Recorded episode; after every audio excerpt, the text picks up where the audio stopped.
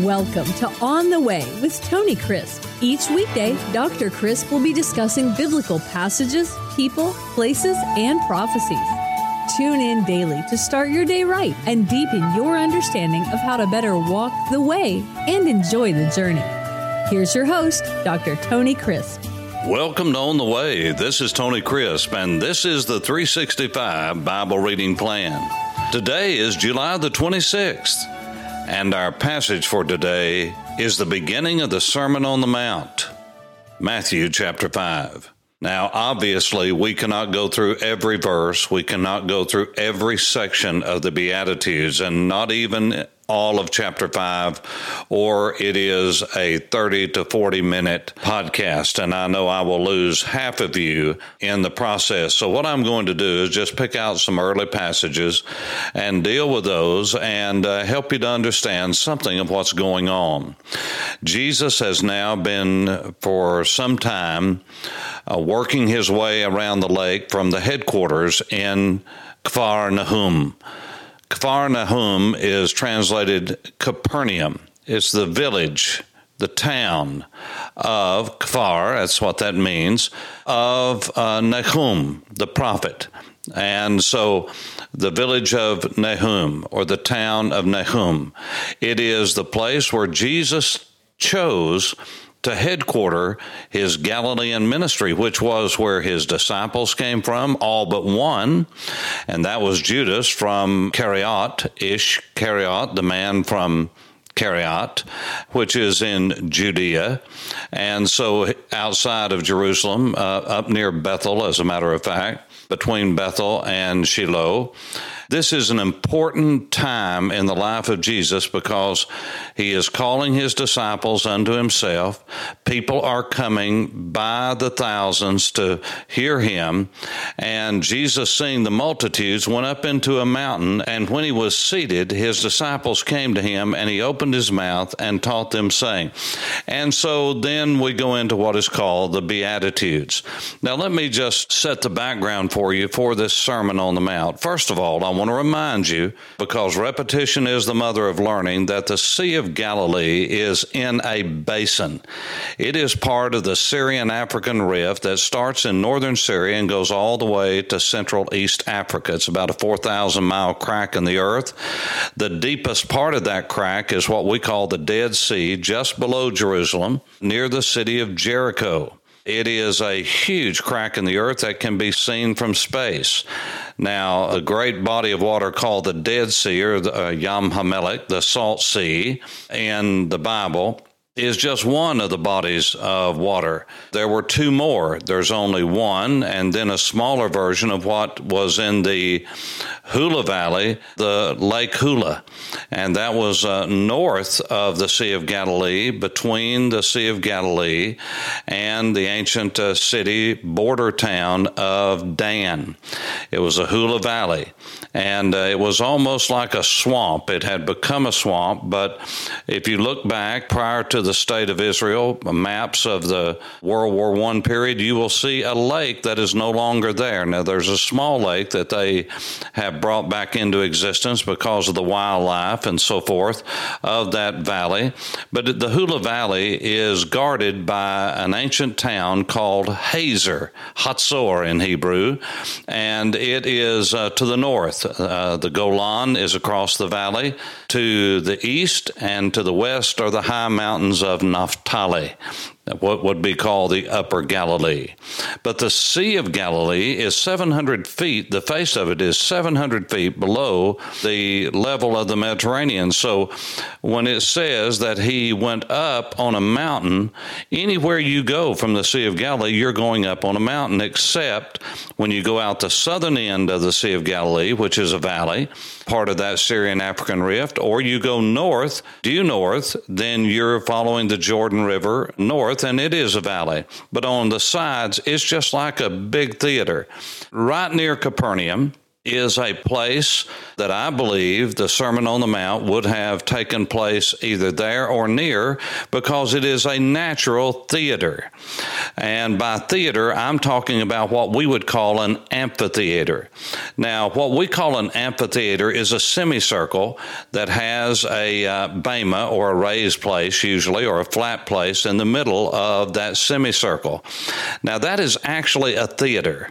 And uh, from the ancient times until uh, recent history, uh, it was called a theater. Uh, amphi means both. And so, what is an amphitheater, if we're going to be technical and correct and accurate, is what we would call an arena because it's two halves put together. What we call an amphitheater is actually just a theater.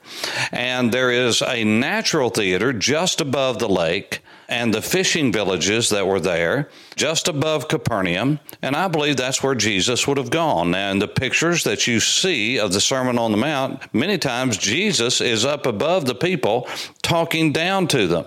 That is the opposite of what it would have been.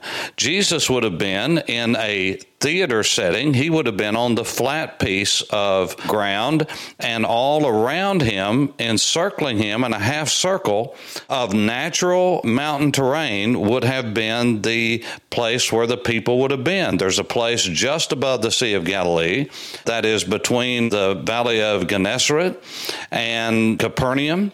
It is a place uh, called Heptapegon, now called uh, Tabgha, but Heptapegon means the place of seven springs, and it would have been uh, a place where more than likely Jesus would have had breakfast with his disciples after his resurrection. Just above that, and between Capernaum, is the place that is now called the Mount of Beatitudes, and I do not believe that that is where the Sermon on the Mount would have been. It would have been below that in what is a natural theater there. Jesus would have stood, and the people would have been listening to him, and there would have been a natural sound reflection of his voice where he could have spoken to thousands just in a much of a normal speaking voice. This makes sense for a lot of reasons. And as you look in the text, beginning at verse 3 and going all the way down through verse 10, you have what is called the Beatitudes. The word beatitude literally means uh, blessing. Those who are in the way of, or in the attitude, or in the thought process and the spirit of blessing. And uh, you have the word blessed. And uh, the word blessed actually means to be large. It, it, talks about living large, uh, being large, not in the sense of fat, but uh, being gratuitous, uh, being blessed, being happy. That's the whole concept behind blessing blessed here. It, it's having the divine favor of God. It is uh, having the pleasure of God, if you will, upon someone's life. So this is what the Beatitudes are all about. And when it comes to verse 10, it says, Blessed are those who are persecuted. Yes, that means hounded. Those who always have someone nipping at their heels because of righteousness' sake, not because we're obnoxious and we are proud and arrogant, but because of righteousness' sake, because we're doing the right thing, following Jesus, living for Him. It says, For theirs is the kingdom of heaven. And then he said, Blessed are you when men revile you and persecute you and say all kinds of evil against you falsely for my name's sake. You see, many times people speak against us and we bring persecution on ourselves because we are not living godly lives. This is not what he's talking about. He's talking about those, as the disciples of the New Testament would live out, uh, became martyrs. The word martyr is the word for witness, and we call a martyr someone who dies for for their faith. Well, the reason we do that is because those who witnessed in the New Testament died because of that witness, and the term martyreo, eyewitness, became martyr because those who witnessed and bore witness of the resurrection of Jesus after his death, burial, and resurrection for our sins, those people had to prove their sincerity by giving their lives because they were persecuted unto death. And so he said, rejoice. Now, this is the opposite of what we're getting today because you see, if you listen to most pastors, the sign and blessing of God upon your life is health and wealth and everything going well for you. Life's a bed of roses. But that's not what verse 10, verse 11 says. Blessed are those who are persecuted for righteousness' sake, for theirs is the kingdom of heaven. Blessed are you when they revile you, when they curse you, when they speak evil of you, when they persecute you, hound you, bite at your heels, and say all kinds of evil against you, when people t- say ugly things about you, they lie on you. He said, Rejoice, rejoice. Now, isn't that the opposite of what we're hearing today? Maybe the reason we're getting the opposite results of what they got in the New Testament when just a handful turned the world upside down. You see, we think we have to be in the lap of luxury to sense the blessing of God. Just the opposite in the Bible. Rejoice and be exceedingly glad, for great is your reward in heaven, for they so persecuted the prophets who were before you. And then he said, You are the salt of the earth. Salt was a very important commodity. Many of the Roman soldiers were paid by salt. And Israel had plenty of salt because of Yam HaMelech. The word for Melech is salt. So it's the salt sea. And there was plenty of salt there then. There's plenty of salt today. And the Romans mined that. And they paid people. That's where the word salary comes from, is salt. There's so many things that could be said here, but I think you get the idea. You can look it up for yourself. But salt was used for seasoning, salt was used for purification, salt was used for healing.